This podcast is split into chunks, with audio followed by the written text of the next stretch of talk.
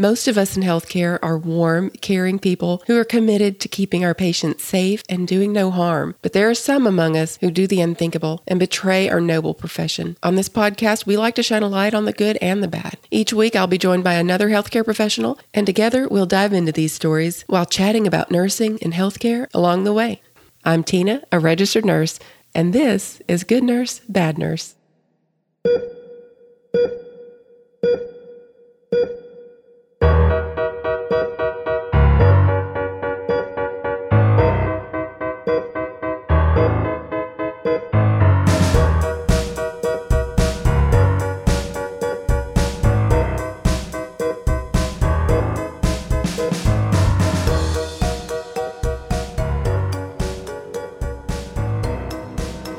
Everybody. This is Tina again with Good Nurse Bad Nurse. Welcome back to another week of nursing and healthcare talk mixed with a little true crime. This week I have two guest hosts, the dynamic podcasting duo that is Cup of Nurses podcast. Welcome back, Matt and Peter. Thank you, Tina. I love being on here. Thank you for having us here again. Yeah, I'm excited for this story and some dark psychology that we're going to talk about. I know. It, we definitely go down a dark road for this one. So before we get started with the this bad nurse story, I definitely want to warn you guys. It contains some very, very disturbing subject matter involving children. And we don't go into any specific details, but I know for some people, even the mention of some of the content that we're going to talk about might be too much to hear. So just want to make you aware of that. Are you thinking about going back to school to get a master's degree, maybe a family nurse practitioner degree? Well, it's so important to choose the right program. Samuel Merritt University's MSN FNP program has a 100% employment rate after six months. Unbelievable. And Samuel Merritt University has been kind enough to continue to sponsor our podcast, and they want us to let you know they're continuing to offer a $10,000 scholarship to anyone enrolled in their MSN, DNP, or family nurse practitioner programs. If you're interested in getting more information about these programs, you can visit them at smumsn.com. That's smumsn.com. And of course, we'll put that link on our website if you want to just go to goodnursebadnurse.com. I also wanted to remind you that if you're interested in travel nursing, to go to trustedhealth.com forward slash good nurse and fill out a profile so you can see what kind of jobs are out there. And you can also see what they pay, the stipend, the hourly rate, all of that. I'm a travel nurse now with Trusted Health, and I absolutely love working for them. So go to trustedhealth.com, be sure and put forward slash good nurse so that they'll know that we sent you there, and fill out a profile today. This is the story of Sean Fiore. And Sean was a Vermont primary care nurse. And at the age of 38, he was just hours away from receiving his doctorate in nursing from the University of Vermont in May of 2020 when Homeland Security investigators raided the apartment that he shared with his then wife. His parents were also in town for his graduation and we're sleeping upstairs at the time of the raid. So before we kind of get into where we where this went, and it def, trust me, it, it goes dark fast. But I wanted to talk for just a minute because as soon as I was reading this story, the first thing that popped into my mind is this documentary that I saw recently on this phenomenon called swatting. I don't know if you guys are familiar with this, but basically people somehow call 911 and basically trick the police into showing up at someone's home in the middle of the night and doing this full blown raid as if the people who live there are some sort of major criminals and they're completely clueless and they're they could be you know a lot of times they're kids that are that are doing this they somehow figure out how to hack into the system and make it seem as though they're calling from this other person's house and like, hey, I'm being held hostage. So, have you guys heard of this? Yeah, so I heard of the term. You when I looked it up, you told me about swatting. I'm just like, oh, I actually had a example that I heard recently. There's like this guy called Tim Cast and he has a podcast IRL of Tim Timcast. And what happened to him is while he was live on air, somebody called the SWAT on him that there's like an active shooter or something. It happened twice to while he was live on air. So I didn't know that people have the ability to hack and change an IP address and pinpoint that hey, there's something going on in this location where police just show up. Well, it just blew my mind when I was watching that documentary because I just can't imagine how horrifying that must be to be completely clueless about this. Now, I would imagine that if you're on the receiving end of this swatting event, you the specific person, I guess the gamer that they're targeting, probably is aware. They probably know exactly what's going on, but their parents in the other room or siblings, I'm sure, are completely clueless. And how scary is that? I feel like it's so dangerous and you could literally kill someone. But that's what it made me think of when I read this. Like his parents are in town because he's graduating with his doctorate in nursing practice and his wife is there and or you know and i'm just like i can't imagine you know they're completely innocent in this and have no idea it's just so it's just so bizarre i just can't imagine what they must have been thinking waking up you know being woken up like that yeah, definitely scary. So the thing is, it's like with the whole incident with this guy. Yeah, like it could be like kind of a flip side. For example, if you know someone's committing a crime and you know nothing is getting done about it, then you can kind of almost use use this squatting technique as like a positive. I know it's like a lot of kids are doing as like a joke, and it's crazy that it's working. But there has been times that I've heard about stories about people committing crimes, drug related crimes, or you know, someone with pedophilia like about to talk to, and things weren't getting done. So maybe like squatting does have a little bit of, or swatting does have a little bit of benefit because then maybe you could force the law to do something about a certain issue that isn't being addressed. Because when you call the police somebody and somebody, the first thing the police does is you know knock on a door and they ask you a few questions, and then that's how things kind of get handled. They ask a few questions and they don't see anything suspicious, they leave. But if you know for a fact that someone's committing a crime or, or doing something, or maybe even like kidnap somebody, if the police doesn't really allow you to, or if the homeowner doesn't let you allow to enter the home of your policeman, then you can't really really do anything about it. So I guess maybe there's like a flip side of this where you could kind of prank this, prank somebody like this, and actually get some stuff done that you've been trying to get done for a while. Because things do go under the radar, things do get overlooked by our police department, and this could be one way of potentially saving someone's life or changing something on the flip side, I don't know, on the contrary, but a lot of kids are doing this as a joke, and it's crazy how it has flipped because almost like modern day ding dong ditching, if you, if you, think about it. As kids, when man and I grew up, or when you grew up, we grew up without the internet. We grew up, you know, if you want to prank somebody, you have to do it physically. You can't really call somebody because if you use a phone to call the police to Matt's place, the phone gets traced back to your place so they know who the culprit is. But now, with all this technology, with all this media, social media going on, where all your information is basically online, someone could call could call this squatting thing on you from a different country, a different state, because your credentials and where you live are just so exposed and so online. So it's a crazy thing, but it's like a double edged kind of thing where it could be done for good as well, but most of it done is done as a joke just briefly talking about it like a personal situation. This is not really swatting but it's more of like identity theft right? Where we have this open platform the cloud the internet we're posting all these photos but then there's people that use these photos and prey on other victims and you technically have no control over it. Perfect example here there's people that have stolen my identity and create a profile of me that this Cup of Nurses host and they call me Aaron and different names and then they lure women in where they're whatever they're talking to them about but they want to lure them for money and basically they I don't know what tactics they use, technically dark psychology. We could talk about all this and we're going to talk about this guy where women have sent money to this person thinking it was me. And then, you know, the story continues. They don't know what's going on. And somehow they find me on the web, connect with me and say, Hey, is this really you? Because I've been talking to this person. And then they show me the dialect of conversation. So it's so sad where just like it, it's a double edged sword where it's the free web and I can't do nothing about it because technically I am not the victim of this crime. And that means that the crime could just continue and people could continue stealing someone's identity and doing crimes like this. Yeah. Do you think we need more laws, maybe federally, to protect us all from this sort of thing? Because it does seem like we're kind of powerless. I mean, do you think it should be maybe against the law? I do. I think. I mean, I should. I would want to have some recourse if I knew somebody was out there doing that with my name.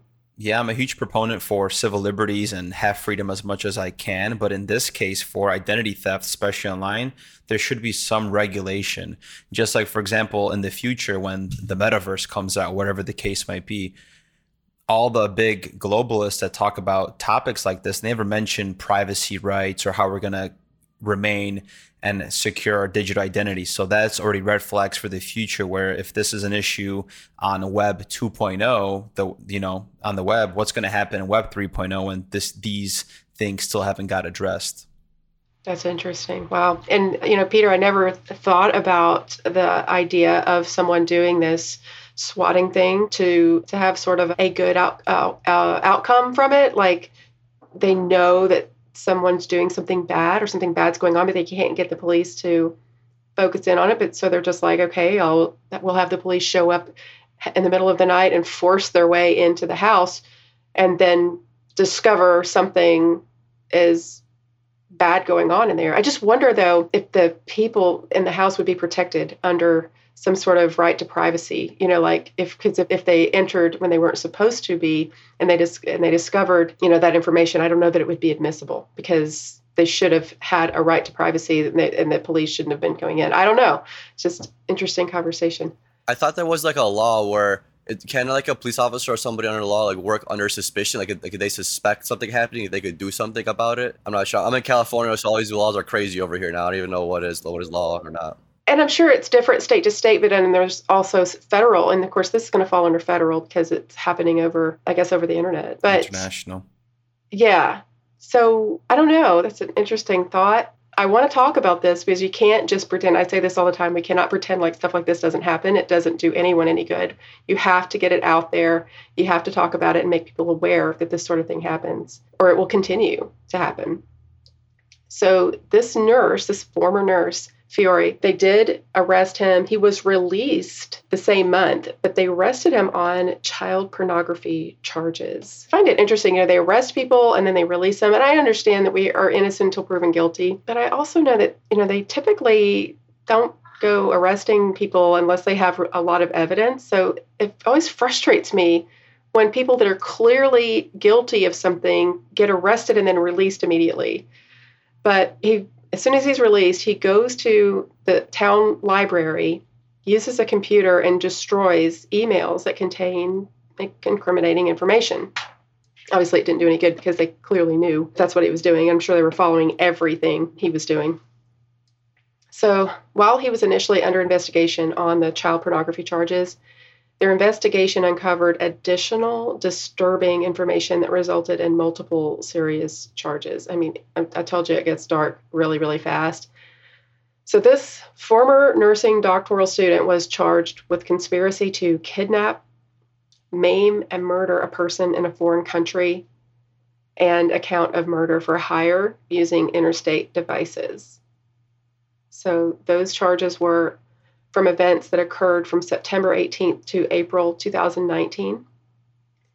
And you, so using an alias, he communicated via WhatsApp. And people people think that these apps are anonymous, that they can get on these apps and have all these communications, and that it's not traceable. I've done a lot of these stories, and I feel like it's impossible to really truly be anonymous. You know, if the police get are onto you, they can track you. You can track anything you do. I've just done too many of these stories.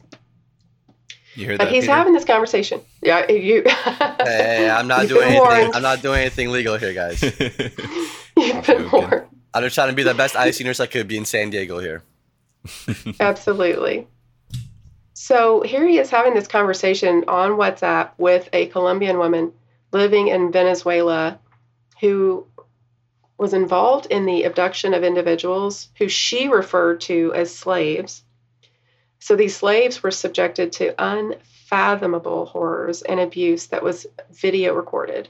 And then the videos were then sold to interested buyers for negotiated rates. So he reaches out to this woman and express, expressed interest in purchasing a video depicting the torture of, an, of a kidnapped minor. So he actually laid out very specific details of what he wanted to see in this video, the actual abuse in specific detail, and paid $600 in Amazon gift cards. So on October 3rd, 2018, Fiore received a hyperlink to a video file that depicted sadistic abuse consistent with his earlier specifications. I cannot imagine you know, the dichotomy between someone who is going to school to learn a profession that requires so much compassion and empathy to care for other people, and then that same person wanting to witness inflicting pain and suffering onto another person, especially a child. It's just disgusting. It's, it's mortifying. Like imagine if this was ever brought up to light, he had he would have an, he would have access to all the children that he would want through his career. Because like you said, as like a trusted professional, as a trusted medical professional, a doctor, imagine if he went into pediatrics. Imagine if he went into like family care and you know you're supposed to go trust your doctor and he started doing some crazy stuff with these kids it's just wild to like picture that because it's hard to fathom because we could only compare him to ourselves and it's not something that we could ever imagine ourselves doing and the fact that it wasn't just a video that he bought it was a video that he almost created with specifications so it's even like darker and crazier than you would think like that person is like darker to the point where darkness is you can't get any darker, right? Because there's a huge difference between watching a, video. It, it's bad regardless. There's a big difference between watching child pornography and then getting off on like torture, a specific torture that you already want, because you've had to think about that more than a handful of times. If you're writing down, hey, what you want done to this person, that's mortifying. That's insane to think about. Yeah, usually I'm not big into crime documentaries or movies or anything like that, but just hearing this story makes me wonder where is this person coming from? Because how can he be a nurse and express empathy and then having the complete opposite lifestyle where he's lacking empathy and he wants to see people tortured? So I can't even wrap that around psychologically to understand the human. You know, I understand being an ICU nurse, we care for people and then we practice martial arts where we're technically fighting in a sense to a death, but we understand the mutual respect of that. It's just a combat sport. But this guy genuinely gets off sexually, I guess in this case, off torture, right? So it's almost like some sick fetish, eh, you know what I mean? Where maybe he started, you know, and it's crazy because he has a wife and he is a successful, a successful person in healthcare, and somehow he's hiding this deep deep dark shadow side of himself that just is taking over his life. So yeah, it's mind blowing. I'm not sure if it's psychopath or sociopath. I'm not sure what the difference is, but it just shows you that like with these psychopaths, like they're intelligent people. Like they are, Give them credit to their intelligence. Except they're intelligent in a really messed up way that that they're going to try and do whatever they can to get that that that need like in this case, this person probably didn't want to become a doctor to be a doctor and help. He probably became a doctor so he could help himself get access or maybe even complete these kind of actions, which is crazy. He's a very determined individual, but he's determined in a very dark, dark way, which is crazy. And that's crazy how life works. It's like this guy's out of spectrum. He's not. You could say he's not normal but that's kind of how life is. If you want determination, if you want to have the ability to live your life to the, the way you want, you have to have these kind of other sides of the coin. You have to have these extremes on this negative end as well if you want to have these extremes on a positive end. Like Elon Musk, he's a great example of determination as well. He's super determined. He wants to get to space. He wants to do all this. And the only way we could have this as humans is if we unfortunately have this other dark side to some humans as well. You can't have just one spectrum of these kind of things. And it's kind of, it's very hard to process and very hard to understand that's just kind of how, how life goes. You have to understand that there is good people in this world and there's bad people in this world. And they happen to just be all around us. And in healthcare, it's a really good opportunity for these sadistic individuals to be in because they have access to people, they have access to medications. Like for example, if this guy had a fetish for maybe uh, torturing people, you know, who knows? He could have sedated somebody for a surgery that he just was going to do himself or whatever, and he could have done whatever to, to a human being.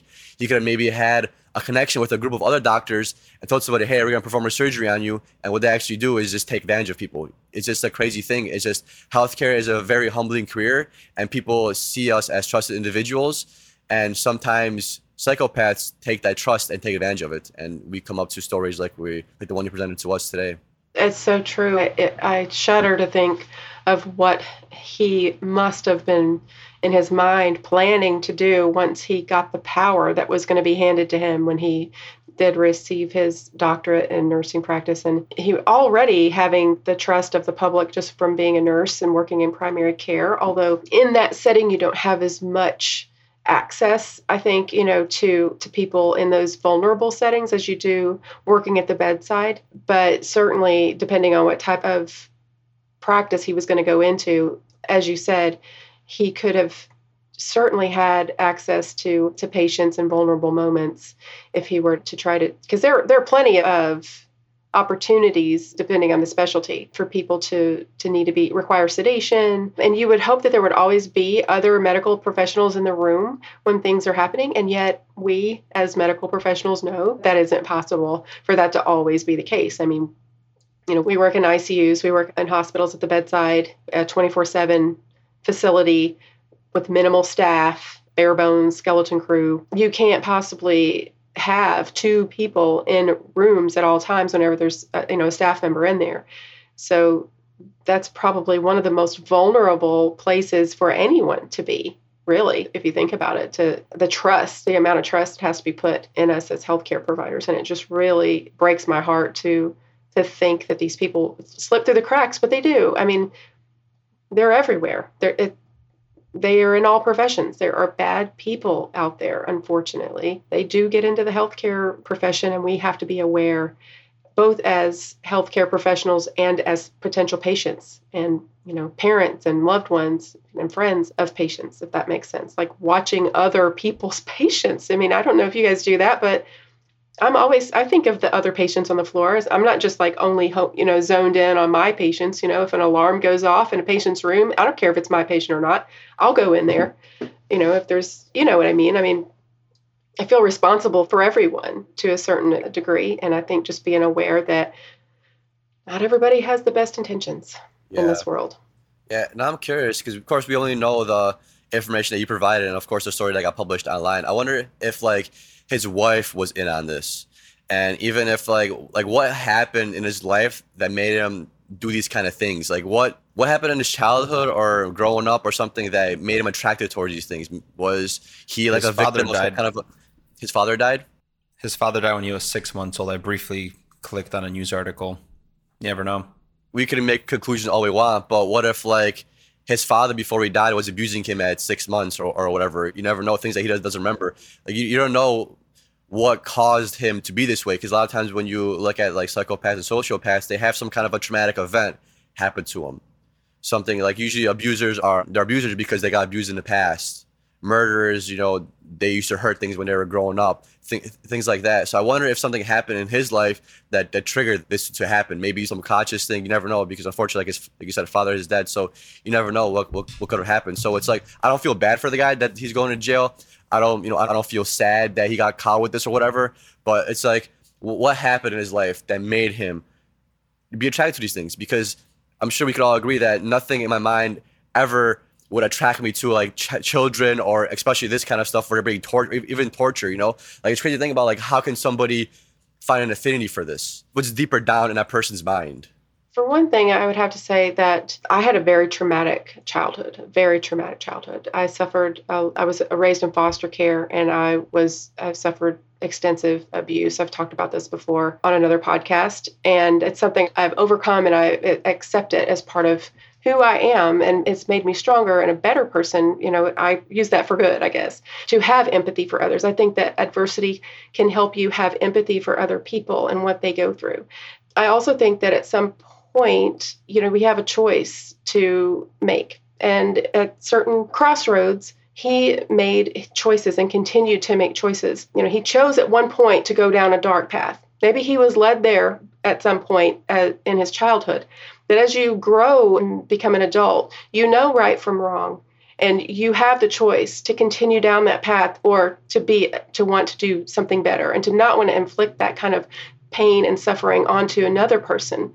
And if once you make that choice to go down the darker path and then you make another choice and another choice, and I think that what happened with him is pretty obvious that he escalated, you know, because, you know, you start out with one thing that you think, oh, this is kind of dark, but I'm going to just do this. It's what's harmless. Maybe he's clicked on this, maybe he clicked on a link that he didn't even intend to click on and saw something that sparked an interest and then somehow justified in his mind, well, that's, you know, maybe it's fake or maybe it's, you know, and out of curiosity, he's just somehow able to justify it. But then that turned into but I okay, that's no longer satisfying. I have to see something more. I have to see something specific or I have to know I orchestrated it in some way.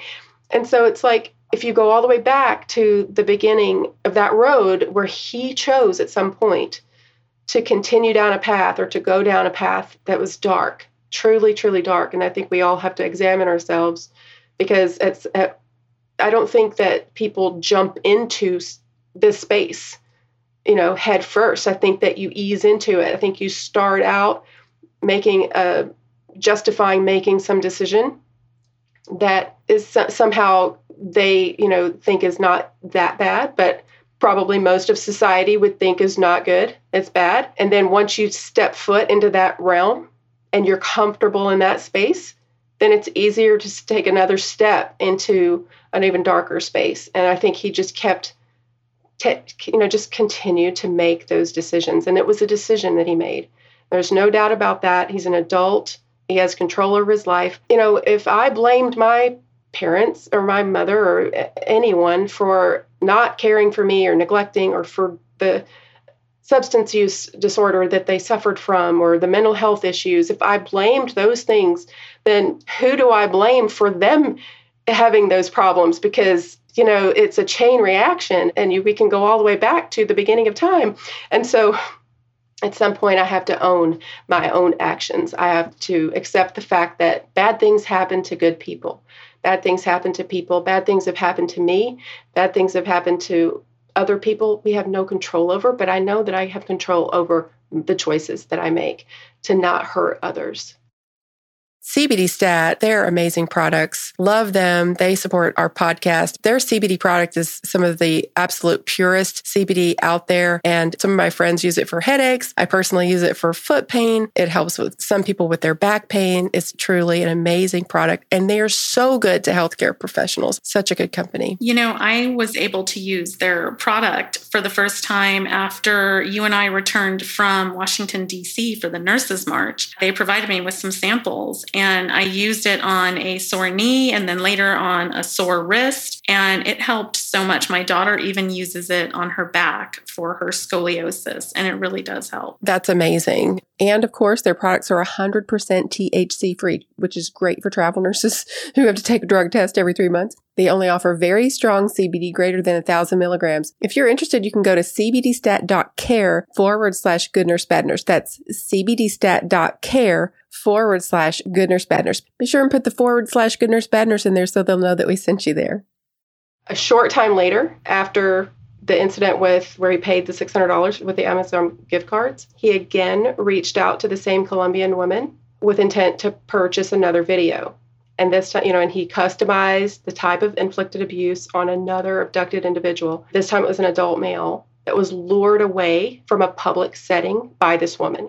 So can you imagine being adult males that if you're in a strange city, you know, just maybe vacationing with a group of people and you somehow meet someone that's interesting, somehow develop a relationship with this person and you have one idea of who this person is because people like that can be very charming and they lure you into a situation where now all they care about is they're about to get paid $4,000 for making a video of you being tortured and killed. So that's where he went and you know in his life. That's those are the decisions that he made that led up to him, you know, being arrested.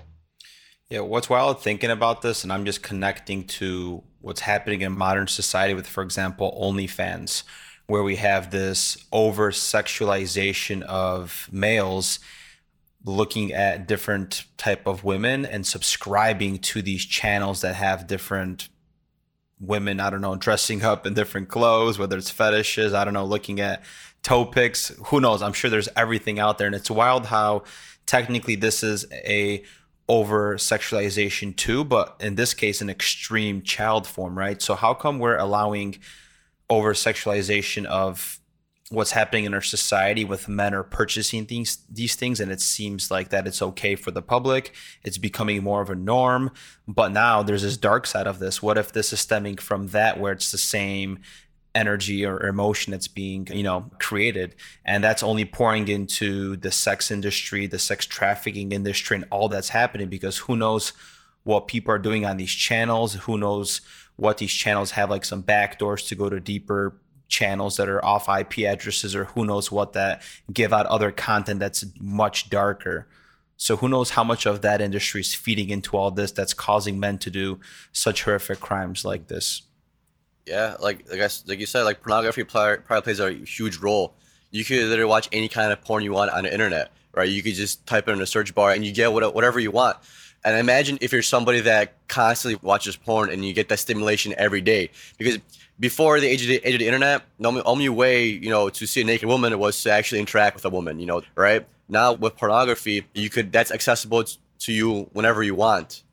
And if you're somebody watching porn every day, uh, you know, masturbating like handful times a day, and people out there to do it, you know, you need more and more stimulation. So you go from some like basic pornography, then you get something that needs to be more stimulated because you just can't get off on the same thing, and you just progress to something more crazy and crazier. And that's why pornography, if you watch it a lot, it becomes a really bad thing because you're gonna need more stimulation. That basic porn that you're watching isn't gonna be enough to fulfill your needs. You're going to look for like the next thing that's even a little bit more stimulating, and eventually that gets to like all that bondage stuff, that BDSM stuff, and then you know people take that and they do child pornography, they do torture, and you know if you're the one person that's susceptible to it and you're the one that's doing these things on a daily basis, it's not healthy for you because you're never going to. It's basically like, for example, that's how cigarettes get addicting. Same way porn gets addicting and you go from smoking one cigarette a day to smoking three cigarettes a day. Then you're smoking a pack a day. Then you're smoking a pack and a half. Same thing goes with like pornography. You watch porn a lot, you're gonna need have different kind of stimulation. You're gonna need more of it, and it's a crazy game that we play with ourselves, and something that we have to have under control because it, it is our almost like innate thing to do is to is to you know have sex. Like it's something that's in us. We have to do it because that's how we survive as humans, and sometimes the internet and pornography takes advantage of that, and you can't control it. And seem this might be what happens to this guy. You never know. Yeah, you you mentioned dopamine, which is fascinating, right? So it's like you're. I'm gonna get a little metaphor. It's like you're okay playing in the sandbox, and then the dopamine, you have no more happiness in the sandbox. So you're going to a different place, and mentioning child pornography and now the OnlyFans stuff, it seems like just a giant psychological manipulation of lonely individuals.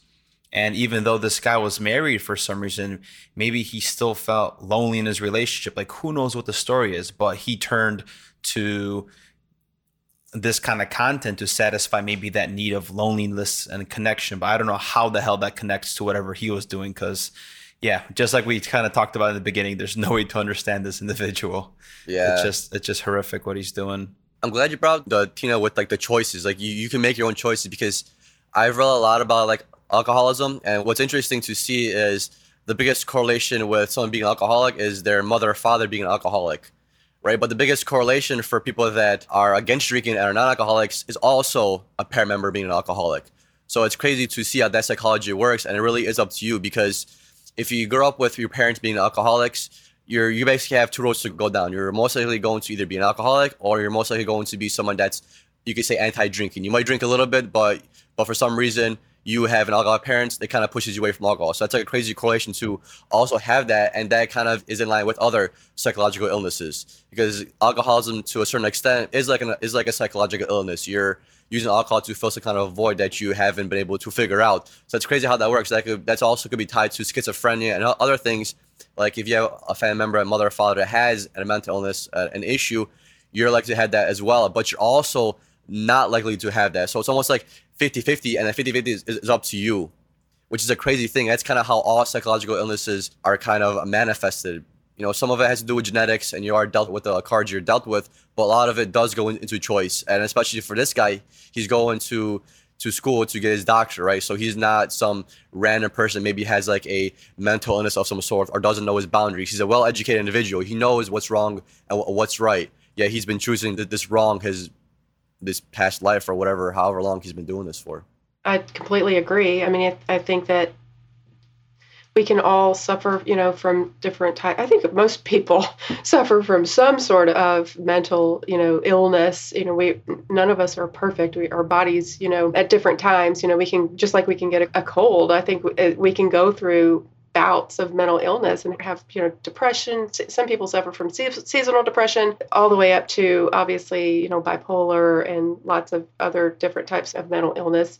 And i think that each person you know it, it, we're all individuals so we handle those things differently but when you make the choice, and it is a choice to inflict harm on someone else and somehow justify that by using, you know, your the mental illness that you're suffering from, that is not okay. I mean, you that is a choice. It's always a choice. You you can't just justify your behavior because of something that's happened to you in the past. I just, I will never be okay with that. I definitely understand people that are victims. I understand the psychology behind it. I've been through it myself. I have PTSD myself because of my childhood. I suffer from that. I've, I've been through a lot of therapy. And so I understand, I get it. I get the things that go through your head. But at the same time, I could I could never, you know, justify inflicting harm on someone else or pain on someone else. And yet we do. I've said this so many times on this podcast. Hurting people hurt people. I mean, that's what happens. You're hurting and you inflict pain on someone else because you are hurting. Even though I say I can't justify hurting someone else because I'm hurting, I still do it.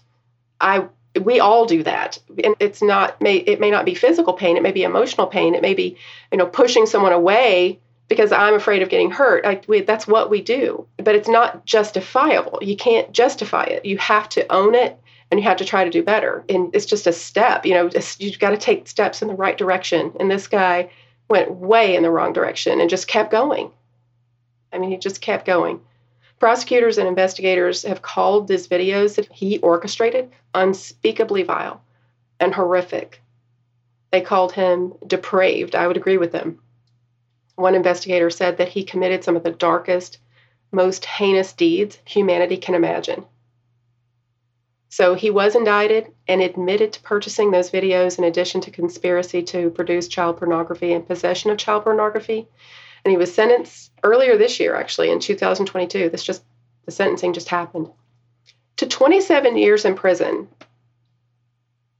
followed by a lifetime super, supervised release, which really, I don't, this kind of bothers me. I just don't I feel like, you know, once you make the choice uh, to go down the road to, uh, even though he didn't specifically do it himself, he orchestrated it to take another person's life. I feel like you, especially in the when it has to do with children, I would never want to see that person in society, you know, mainstream society again. That's me. That's per, that's me, my personal opinion. But I feel like you just forfeit the right to be walk among us at that point. Right. Like yeah, I'm a big believer in like people changing, but it's like he's always gonna have that inkling in him that's going to want to do that. So it's like, should we risk this guy, you know, going back out to society, hoping that he learned his lesson, he changed, and he helps the world to become a better place, or are we just leaving him, or are we just letting him go and then take, take a time bomb until he plans this next thing or does this, this another heinous act similar to what he did?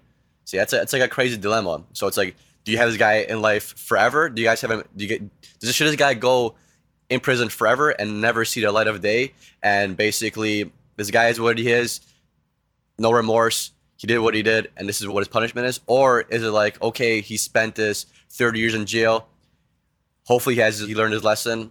And it's like, like, like, where do we go with that? Do we give this guy a second chance after 30 years, or do we just say, hey, no, no second chances, you're done for life? I don't think he should be part of society. Uh, but I do believe in change in the future. Maybe he's going to be 60 years old, and after 29 years, something flipped being in a prison cell. I'm not sure. That's you know that's for God to judge. But uh, but this man should have a decent lifetime, especially when he not only did this once. The female that was sending him the videos understood him too, and psychologically he wanted a specific video that's already so wrong and he was willing to pay over $4,000 for this. So clearly this man wasn't sane in anything he was doing. So why should he be a part of society? Maybe we can in the future create something or I'm almost thinking like an outcast society where there's people that have done horrific crime where they're in a I don't know, some kind of a territorial land out there, human zoo, sure, let's say that, where they could like Australia used to be. yeah, yeah, Where- yeah, where yeah. the- where they could interact with each other, but they just don't have the privilege to interact with anybody else because of the crimes they already committed. There should be something that says, "Hey, that's it."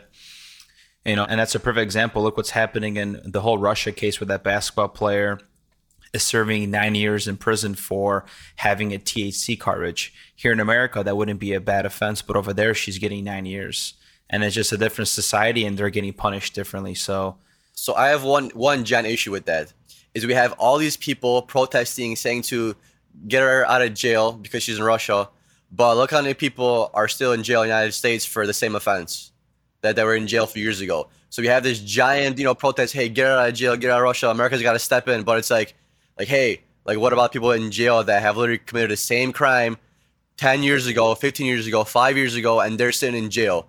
Why aren't we advocating for, tho- for those people? If you're gonna, why just because she's a superstar, because she plays basketball? Why does it matter if she plays basketball? Who cares? She's a basketball player. She's not somebody that's like in charge of an orphanage somewhere. She just plays basketball. That's what she's we she gets she's a wealthy individual that just gets paid for playing basketball.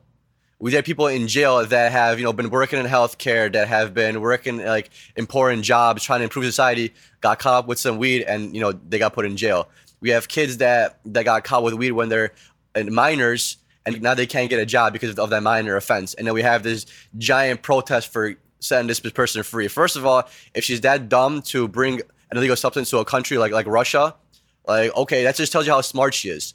Like Matt and I are going to Thailand. Are we going to bring drugs with? No. Even if just because drugs are, might be legal here doesn't mean we're going to bring them somewhere else. Because God forbid I go to jail in a different country, I'm screwed, right? Did that not cross her mind? Like she's not. I don't want to be a dick, but she's not that intelligent of an individual. What is, just because she's a basketball player and she's famous in the United States means people are going to treat her, put on a pedestal in, in Russia, where people are trying to survive for food. There's a damn war going on. You think they care about you bringing a, a vape pen? We're gonna let, let, you, let you slide here? Like, no. Are you kidding me? Like, come on, like, common, common sense. Like, she should stay there for a little bit just to learn her lesson. Like, it's just, you know what I'm saying? love- Yeah. Peter's wrath Man, there. That's like- Peter that's like- got on a I got Yeah, so that's like me having a that's like me having a pistachio allergy and you bringing a pistachio cake to my birthday, dude. You know what I'm saying? I'm, be, Right. I'm be a little upset. Like I'm allergic to pistachios and you brought a pistachio cake. Like come on, I can't even enjoy it, bro. I mean, I totally agree with you, Peter, about the amount of people who are in prison for a long time because of the three strike rule. I mean, you, you know, there because of the three strike rule, there are people serving 20 years in prison because of marijuana that is now legal to have in the state of California. It's just it makes no sense, and there are no there's no outrage that I know of. Maybe some. I mean, clearly there's Peter has outrage, but and I do, but there's not Passionate person. there- yeah, but the, and I love it. But there's not what he's saying is that where are the people for all of where are the people outraged for all these people who are in prison? And it's because they're not a popular, you know, famous basketball player. You know, they are some these unfortunate people that were uh, in this circumstance, and it's, it makes no sense whatsoever. None. And the crazy thing is, it, it'll save us money.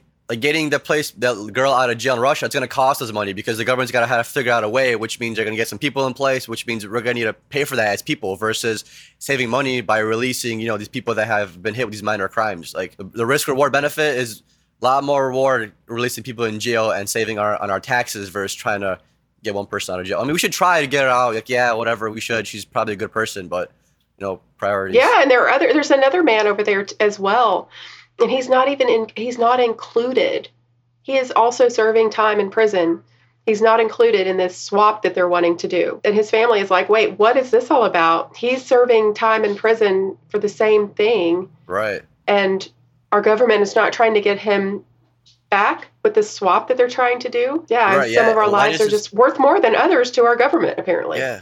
Why is this one person? It's not like she's like a diplomat or something or like a refugee of some sort. She did it. She knew what she was doing. And it's like, if I'm in charge of, this negotiation and I'm trying to figure out who I want to give of Russian intelligence for somebody that's a basketball player, I probably wouldn't do it. Not to be a rude or anything, but like if Russia wants somebody that's like a diplomat or somebody of value, yeah, that does more than play basketball. Like if it's a, if it's like we'll give you a, a sports player if you give us a sports player back. That's how it should be. We gotta have this so have similar value, you know. Because if it's like Russian intelligence, we gotta give someone like a prisoner of war or something that has been helping us. Like I wouldn't make that deal. Sorry for. I mean, she's definitely being used as a pawn. There's no doubt about that. I mean, to give her nine years in And nine years not that bad.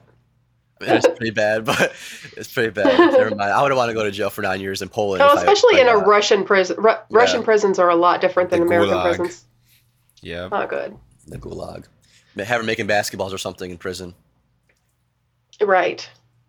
Maybe she could help so, out the national basketball team in Russia. Maybe that should be her punishment instead. Maybe they'll get a chance against the United States if she teaches basketball over there. Yeah, maybe. I mean, I don't know. I think I feel like this probably happens more than we realize where people Americans go into other countries and then get caught doing something that they maybe didn't realize was illegal or maybe they knew it was but didn't understand it in another country. It's a, you're not going to get just a slap on the wrist like you would in the United States. I, that probably happens a lot more than we realize. I just thought about the story. I forgot the documentary is called, but it was a journalist that was in Saudi Arabia and he was talking bad about one of the princess, the princes. So he ran away to I think America for quite some time, and th- they kept having Twitter bots attacking his basically his life because of what he was doing and talking bad about the prince. And then somehow he ended up in a U.S. embassy in Turkey where the prince was there too, and in the U.S. embassy they killed him. They cut up his body, and I don't know what else happened. So we know who did it, the prince, but because he's a prince and he has a lot of money, he has a lot of connections to United States. We can't slap him on the wrist or anything. So it's just insane. He got what is that called? Uh, we mentioned swapped. Or what was that word again? Squat, swatted. He got swatted. Oh, yeah. Kind of like a swatted because what happened was somebody told him that he had to fly to the embassy to fill out some paperwork for his citizenship in Saudi Arabia. And that it wasn't true. It wasn't true. Was yeah, it wasn't true or yeah, or Turkey. I'm oh. sorry, not to get any other princes. So they like tricked him into coming there, and then they yeah. ambushed him. Yep, they tricked oh him, and, some, and then somebody exposed that he was there. He got swatted, and yeah, and he got literally cut into his in pieces. So with the whole Julian Assange stuff, with the whole Wikipedia, that that was part of why Julian Assange is also you know being uh, being like negatively uh, pursued because of he also was part of releasing this information as well, along with other another set of paperwork and stuff. But yeah, it's crazy. Not to jump down the rabbit hole of conspiracy theories, right? yeah, I know. This kind of, we kind of went all over the place with this, yeah, didn't we? Yeah, really. You got Tina tangents, we got a Cup of Nurses tangents. I know. I gotta. I have to jump on these tangents, you know, from time to time, just because it does get a little dark with some of this subject matter. I don't know about you, but I have to have coffee every morning before I go to work. And lately, I found myself needing more and more coffee just to get that awake and alert feeling. Well, I got this email from a company called Magic Mind, and they sent me this little elixir that I drink every morning, in addition to my coffee, because I ain't giving that up. And it has this ingredient in it called L-theanine that helps the caffeine in my coffee to last longer and to be more effective for me. So I kind of look at it as the opposite of taking melatonin on the nights before I have to work, that sort of helps shut my mind down. So this has ingredients to help wake my mind up and just help me, you know, be able to focus more and be more alert at work. So, of course, this is in no way giving any medical advice or guaranteeing that it's going to work for you in the same way it works for me. But I, I mean, I've found it to be beneficial, and hey, you might too. Just go to www.magicmind.co forward slash nurse and enter the promo code NURSE20. That's www.magicmind.co forward slash nurse and then use the promo code NURSE20. And of course, we'll put that link on our website. If you want to, you can go to goodnursebadnurse.com an experience I had with a nursing student. So, you know, I've been doing travel nursing. Well, this hospital where I'm at has a lot of LPN students doing their clinicals there. So, one of them was following me around one day and she noticed my stethoscope. And of course, Y'all know the Eko technology company that sponsors our podcast. They teamed up with Littmann to make the stethoscopes, uh, to beat all stethoscopes, the 3M Littmann Core digital stethoscope. And this is the one that I use now. So she said, Oh my gosh, I've been wanting to try one of those. So, of course, I let her use it. And she just could not stop talking about it for the rest of the shift. It was so cute. She was like, You know, I can't hear anything with my normal stethoscope because I have tinnitus. And so she was so excited because she could actually hear what heart sounds were supposed to sound like. She said, I'm going to ask for one of these for graduation. And I was like, Yeah, you definitely should. So, just so you know, the Eko technology that makes the stethoscope so amazing. Uh, you can enable it with a flip of a switch. You can turn it on and off. It has active noise cancellation up to 40 times amplification, wireless auscultation using Bluetooth technology. It connects with Eko's free app and software so that you can visualize, record, share, live stream, analyze heart sounds, lung sounds, and whatever body sounds you want to listen to. So you can go to ekohealth.com and use the promo code GNBN to get 10% off your order. And that's Eko is spelled E K O, by the way. So it's ekohealth.com and use the GNBN promo code to get 10% off your order. But I guess we can jump into this Goodner story that we were going to talk about. I, I was fascinated by this. Apparently, the New York Academy of Medicine, the new leader, I guess, of the New York Academy of Medicine, is a nurse, which I was so kind of amazed by because her name is Ann Kurth. And apparently, on July 6th, this just happened, July 6th, the Board of Trustees of the New York Academy of Medicine announced that the Dean of the Yale School of Nursing, epidemiologist Ann Kurth.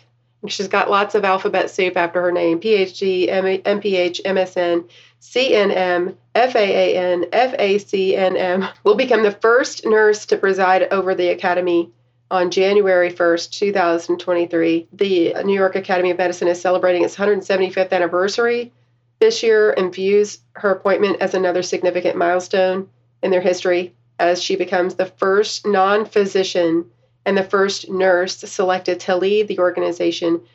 Dr. Kurth is a leader in higher education and health who shares their commitment to advancing health equity. She joins the New York Academy of Medicine from Yale University, where she's currently the dean, and Linda Koch Lorimer, professor at Yale School of Nursing and professor. So, I mean, she's obviously a highly accomplished woman. I'm a, a nurse. I'm amazed by her and I'm a little bit so, and I'm happy that this happened. I don't want this to sound like I'm not, but I'm a little bit shocked because this, you know, that medicine, the world of medicine and the world of nursing don't usually kind of like oil and water sometimes if you think about it. We step, I mean, it does overlap, obviously, but with we step on each other's toes a lot. You know, we're trying to work along our medical colleagues, nurses. You know, we have our own profession. We we nurses I guess, govern ourselves. We don't have physicians or medical providers, you know, governing us. And that's deliberate because we're we want to be our own profession. We don't want physicians telling us how to be nurses.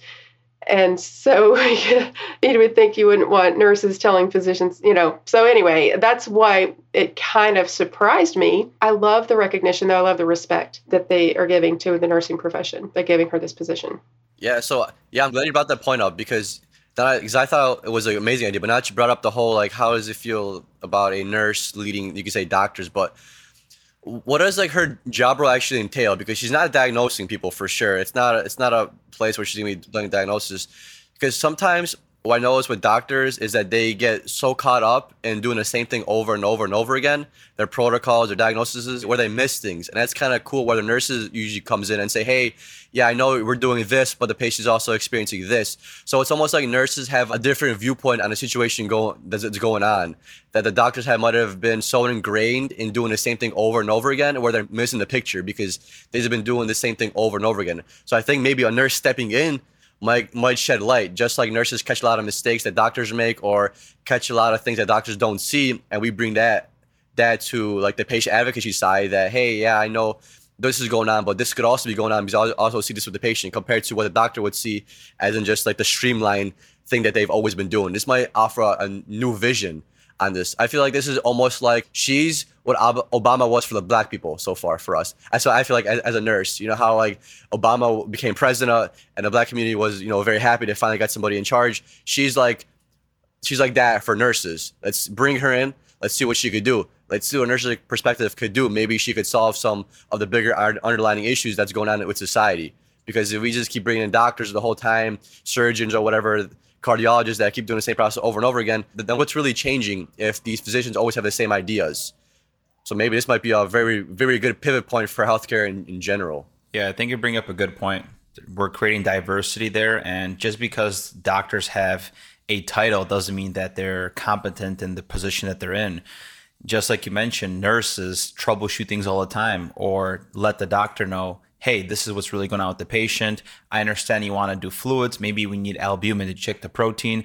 So we are almost a, in a doc a doctor in a sense, but we're not where we're troubleshooting, looking at the body and seeing what we can fix. So in this case, she's one of the first ones that's leading an organization.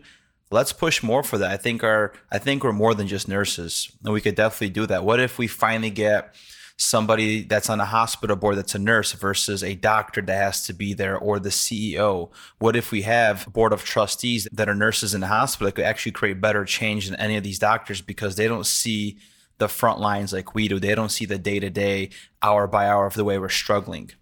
And I think that's what would really changed healthcare when we have more of these nurses coming together, ske- speaking about the real problems that are happening. For example, I floated to two, two different hospitals and asked educators, what does your hospital need? What are you guys working on? Everything is always about the numbers and how we can drive down costs that could benefit the hospital organization. It's never about cultivating healthy workplace environment where we could decrease the stress on a nurse that could maybe increase better patient satisfaction scores. That's always looked upon because they never see what's happening in the day to day of a nurse. Yeah. Yeah, just because someone's a good doctor doesn't mean they're going to be good at running a business or good at running this whole uh, medical system.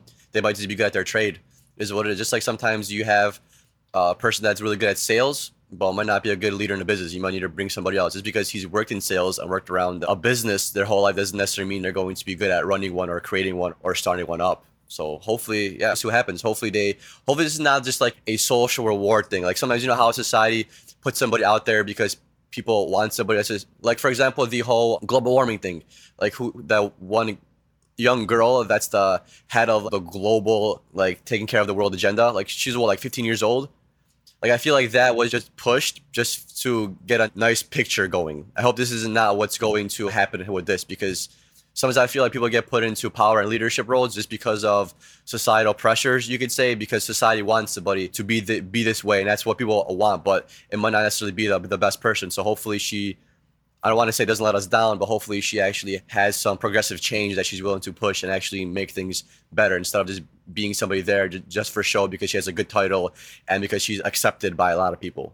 Yeah, I, I definitely could see that. I hope that because I could see a problem putting a nurse in that position where the physicians under her would not necessarily respect her and there could be problems there you know? And i don't really know i don't understand her role and how much um, influence she has or how much power she has or what you know in that medical association. But i do think that the world of nursing and the world of medicine should overlap a lot more than it does. And we should try to get along with each other and work together and work alongside each other as colleagues. We all have the same goal. We have different roles, but we all have the same goal. And I think that instead of working against each other, which sometimes happens, pride gets in the way, egos get in the way sometimes. And I could see this causing a problem. I mean, think about if for example, the Tennessee Nurse Association tried to put a physician as the new head of the Tennessee Nurse Association, I mean, people would freak out. They would never accept this because nurses have fought for the respect of being considered a profession and you know we do our research and discover evidence-based practice you know ch- make changes to our profession based on research and we govern ourselves so then if you have a physician coming along it would be a problem. So it's interesting to me. I don't know. I don't know what the answer is because i know if the shoe were on the other foot we would all be having a fit. You bring up a very good point tina because just like we need to overlap that same thing with doctors where look at our healthcare. We talk about holistic care all the time but if you look at all these consultations that are happening on our patients, it's very fragmented care you have fragmented disease processes, just cardiovascular, just endocrine looking at diabetes, just nephrology looking at kidneys. And a lot of these doctors are always never usually talking to themselves to guide the holistic care of the patient. It's always about this is what the heart needs, this is what the kidney needs. And it's never an overlap for the better, for the good of the patient. It's always just fragmented care and disease processes. Yeah, it's interesting. I love that. I love that you brought that up because I think most people would think, oh, I want a cardiologist taking care of my heart because they know everything about the heart. So it sounds like that's the best way to do medicine. Like have specialists studying just the cardiovascular system that understands that specifically and just the renal system and understands that specifically and just you know the gi system and so you have these specialists that are specialists in those areas, but they don't get out of their specialty very often. And so what do they do? They're in the hospital working at the bedside and they try to make a change and there's a conflict with another specialty. Do they go to each other and talk it out and have respect for one another and say, hey, you know, I understand the renal system, but I don't necessarily understand the cardiovascular system as well. So let's work together and you educate me on your system and I'll educate you on my system or we'll come we'll meet in the middle somewhere where uh, you know we find the lesser of the two evils of whatever we're trying to figure out. You know, because we know this. You try to fix one thing and you mess something else up. That's what we do all the time, taking care of people. But that doesn't happen because of egos. They, what do they do? They don't even go to each other. Nine times out of 10, they go through the nurse. They call the nurse, okay, let cardiology know, blah, blah, blah. And then cardiologist, no, you let that nephrologist know that da da da da, you know, and you're just in the middle. Like, can you guys talk to each other maybe? Because we're being like the directors of the patient in a sense. So we have a higher title than the doctor because we're overseeing the care and then trying to figure out who should be talking to who to not have fragmented care. Another cool example of that is uh, Peter and I did a podcast episode about the mouth and all that. So the mouth is looked at as a separate organ. But what if dentistry and doctors start working together and overlap in that case where, hey, if the dentists see there's gingivitis, there's gum recession, there's things happening in the mouth, that is linked to cardiovascular disease and risk. What if there's a consultation that the, doc- the dentist could provide that, hey, we should check, look more into things that are happening because of what I see in the mouth. But that's again fragmented, and dentistry is a completely different thing, and there's no connection there. Yeah, hundred percent. Because when I used to do the cardiac unit back in, in Illinois, when somebody got worked up for an LVAD or a heart transplant, they had to get certain teeth pulled. They had to see a dentist would literally come and either pull teeth or treat whatever oral issues they had. Otherwise, they wouldn't get an LVAD or and they wouldn't get a, get a heart transplant. So it's crazy, and that's like the that's crazy because that's like never mentioned. Dentistry and, and, and medicine, it's like two different things. It's like medicine is just this, and dentistry is not medicine, something else. And it's crazy how aligned they are. But what do we know? We're just nurses. Yeah, well, that's I why know. we got a nurse leader now. Maybe not that we had this, there's nurse elected as, in, as a leader of the medical profession now, or with the title that she has, maybe that's what they needed. You know, maybe there was uh, just a miscommunication, and like like you guys said, that a lot of times nurses bridge these different specialties together so they could communicate. Maybe we needed a nurse there to bridge all the conflict that was going on and shit wasn't being handled. Maybe now we needed this nurse to step up and to be elected because now maybe she's gonna be able to figure out a way on how to res- how to fix this conflict. It might be a beautiful thing. Yeah, I mean, maybe we do need more overlapping even in the our nursing governance. You know, we don't need to be, you know, so closed off and unwilling, you know, to have physicians helping govern. You know, uh, because we're all, like I said, we all have the same goal. We don't have the same role, but we have the same goal. So we should be working together better and respecting each other more. And I think nurses have to fight a lot harder for that respect. I know in the state of Tennessee, nurses are making somewhere, I think the average is somewhere around $30 an hour, but really a lot of nurses, bedside nurses are making like $25, $26 an hour. Yeah, new grads are making like 20 $21 an hour. So, you know, it starts there, but the disrespect. And then that then you think about nurse assistants, they make maybe 10 maybe $12 an hour. I mean, really unlivable wages, just amounts of money that you can't possibly, if you have a family, you know, can't provide. So the disrespect is just, it knows no bounds. I like how I mentioned respect because it's almost like nurses and the higher ups management. We're almost like in this toxic relationship where you know, as an individual, if somebody didn't respect you, your work, what you do, your goals, you wouldn't tolerate that person but we know for a fact that management anybody that's working in management above the hospitals they're not respecting nurses. They're not valuing the hard work we're putting behind how we take care of patients how we put ourselves second. Usually we don't come first. It's always the patients. We're holding in rp whatever it is that we're doing. And we don't have respect from our own higher ups that are technically our leaders that are setting examples for us so how can we fix this relationship where for one, we're not even being respected? So the change starts from the nurse because we're already in a bad relationship and the hospitals clearly don't care about this relationship because they keep they keep on doing what they're doing. The petitions that we saw signed, they're just looking out the other way. So in this relationship, we need to do something about it. I'm glad you brought up like the salaries and how much nurses are making because that was my. It's always like a dilemma: is how much money is enough as like a starting wage for a nurse and like how do you gauge that Do you gauge it by workload? Do you gauge that like what and how do you come up with that? A lot of factors, right? Right now, I feel like it's more of like the longer you're in school, the more money you make. It seems like, especially in healthcare. You're a CNA, you know, it's like a course that you take over the summer. You make X amount of money. Then you got like respiratory therapists. They take X amount of school. Now they want to a nurse. They get paid a little bit less. And then you got the associate's degree nurse. Then you got the BSN, which then, then you get paid more. So it's like if we're just basing the amount of money you make just off how much you go to school, that's not really fair. That's kind of where I feel like it, it is now. It should be kind of you should have more data points being looked at, especially if there's like a shortage because it's not fair. Because a lot of the stuff that we deal as nursing, as nurses, we learn beyond nursing school. Nursing school gives us the fundamentals. It's almost like your starting salary as a nurse or your starting hourly rate as a nurse. It's your knowledge you're getting paid for in nursing school. It's basically like it's fair. It's fair to say it's whatever you get paid as your baseline rate is the knowledge you use in nursing school. But what about all the knowledge that I'm learning on the job that I have to use moving forward and all the stuff I still have to learn? That's not being accounted for. Even if you go into specialties, you don't get paid more just because you're an ICU nurse. You don't get paid more because you're an oncology nurse. You don't get you don't get paid more. You get paid the, the same. But as physician, you get paid more to be renal, to be nephrology, to be cardiology. You, you get paid more to learn, know, learn to know more about the specialty. In nursing, that's not how it is. And it sucks to say, but then it's like you come to dilemma is like should med surg get paid more than or less than ICU? Where you now divide that? Which you do is going to get paid more? Is the oncology nurse going to get paid more than ICU nurse because she has to know about chemo drugs and about certain medications, has to know more about labs? Like, how do you figure out how much to pay these, these people for the work they're putting in? It's always a big dilemma. But I feel like for sure, people aren't getting the amount you're getting paid is definitely not in the same rate as you could say the economy is going to prices are going up, cost of living is going up, but yeah, you see our salaries and hourly wages not going up.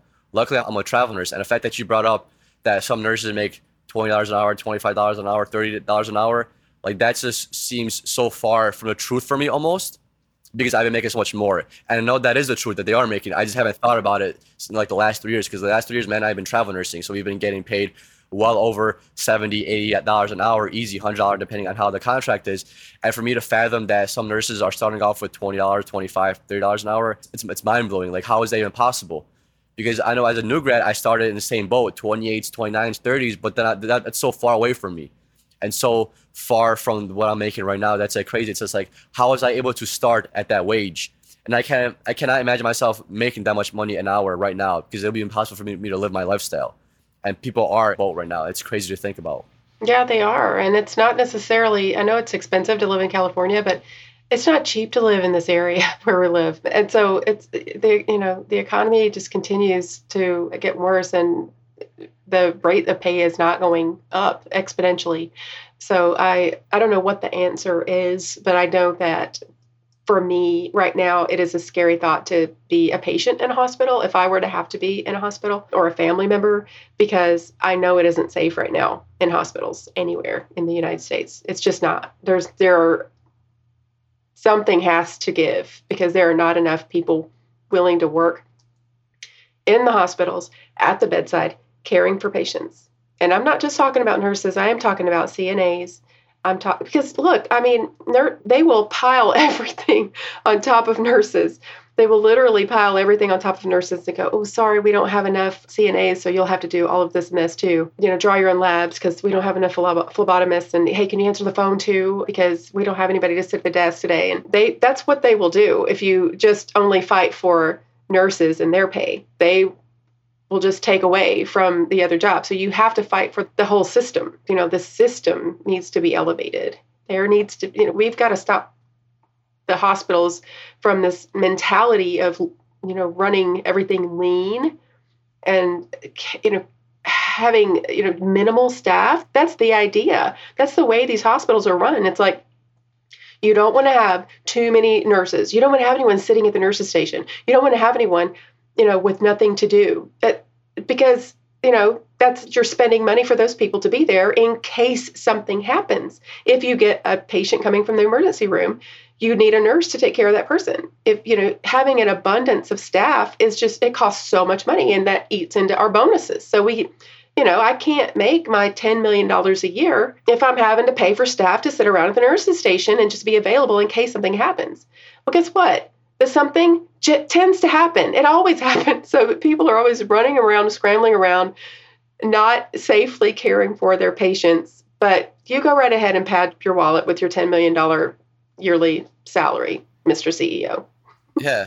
Yeah. And it's, so we man I've been nurses for what like six years now or something like that. There's never been a time in my life where I saw a nurse not having to do anything on shift. There's never a time where we were okay. Well, we have one nurse that we don't have anything to give her to do. I've never experienced that in my life. Like when has that ever been a thing? And if that has been a thing, well, guess what? We send nurses home if there's less patients. And what ends up happening? Because heaven forbid. yeah. And what happened? I've had this happen a few times when I was charge nurse back in Chicago, and I had to send a nurse home because the acuity wasn't there. So I had to send her home because of numbers. And I sent her home at 11 p.m. because that's like the cutoff. And guess what? She got busy at three in the morning. We would have loved to have her for those extra four hours. She could have, I could have been having her do like you could say like more of like a CNA role, or maybe just doing more of the turns, just being a resource instead of me having to send her home because I couldn't give her patients. Because at three o'clock in the morning, I can't call her back in because I told her that she has to go home because the acuity numbers aren't adding up, and then I'm praying that we don't get another patient or whatever just satisfy these numbers, these grids I had to do. And that was so frustrating for me having to send home a, a, nurse. She would be here for the first four hours, and then I had to send her home because there's nobody that could give her. And a patient came in at two o'clock, another patient came in at three o'clock, and now I'm charged with, with two patients because I had to send this, this nurse home at 11 because at that minute, because by 11 o'clock, the first four hours, I couldn't give her patients. But she wasn't sitting there for, for she wasn't sitting in a manager's office eating candy. She was helping other nurses but I couldn't justify on paper for having her there because there wasn't a patient load, which is mind blowing. Yeah. yeah, even though there's plenty of work for them to do, even yeah. if they don't have direct patients, there's still plenty yeah. of work to do. Like that goddamn, like, at least have her stocked the blanket warmer because sometimes that, that was empty, you know. It sounds like some dark uh, psychology here because you have hospitals that got these pretty websites talking about you know God and patients first, commitment, connection, health, all this beautiful stuff. And we care about patients. Patients come first, as they should. But in reality, on the dark side here, we got freaking grids. You got to go home. We're losing money here. And it's just this dark thing where our management has never really been looking at the patient care. It's always just about the numbers game and it's always been a business. So why have a front on the website with this beautiful mission and vision and all these values that you guys carry over where these values aren't even trickled down to the nursing staff so we could show those values to our patients. It's supposed to be a facade. You know we are supposed to put on a good face. You're not supposed to say we're understaffed. You're only you know you're supposed to if you can't get into their room right away and you go in and they're upset you're not supposed to say oh i'm so sorry. We're short staffed i have an extra patient that i'm supposed to have. No no no. You're not supposed to say that you know, put on the fake face and smile and just say, "Oh, I'm so sorry you're upset. I'm sorry I wasn't able to get in here. What can I'm here now. How can I help you?" That's literally what we're told to say to people yeah. instead of the truth. Yeah, it's crazy because it's it's like you're taking an objective approach and an objective way to evaluate things in a subjective manner. Like for example, take art for example. When you buy a painting, you pay for it because you like it. You like what it stands for. You like the subjectiveness of it. You don't say, "Hey, this painting is worth hundred thousand dollars because this artist used hundred thousand dollars worth of paint." Right? That'd be an objective stance. If you look at art that way, where you're where that art is valued at how much paint you use and the cost of the canvas, then you know that would not work. That's how nursing is. Nursing is, is subjective right? It's a subjective approach. You're dealing with a human being. You're not dealing with a robot where it's just ones and zeros. It's not like that. It's a subjective thing. The amount of work you put into a, to a patient isn't a bundle. It's not a set bundle. Every patient is different. Even though they might be coming in for heart failure, this heart failure patient has different needs. They don't just have heart failure needs, they have other needs. So it's like we're trying to fit nursing into this one objective way to do things, but it's not. And that's kind of like a valuing art. Nursing is almost an art form. You don't you, shouldn't be paid on the hours you, you put in for example you should be paid more and viewed more on the like the workload you could say like the whole thing because then you're just basing art off what it costs to paint that damn picture. And that's kind of what they're doing with nursing. They're trying to fit it like that, but it's not how it works. Well, I love the conversation that we ended up having. This is always interesting. We I feel like th- this is the kind of stuff that we always talk about when we, whenever we get together, and we definitely agree on most of this stuff. And I don't know what the answer is, other than just to keep talking about it and keep bringing awareness and try to get that information into the right ears of people who are making these decisions. I don't know. I don't know what else to do because I know that more and more people are leaving the bedside. And that's a sad thing to me. I love nursing. I think it's sad, you know, a sad day when you have people who love nursing that are just going, you know what, even I can't do this anymore and walking away because, you know, we all potentially could be patients in hospitals. Yeah, definitely. Nursing is amazing. I've learned so much from my nursing career about not just healthcare, but about life. We hear some crazy stories. It's it really paints a beautiful, beautiful perspective on what life actually is. And I wouldn't change it for the world. Only thing I would change is the pay. yeah. well, you guys, thank you so much for coming on the podcast. Remind everybody where they can find you. So you could go on cupofnurses.com or any social channel at Cup of Nurses, and you'll find us there and come check out the podcast.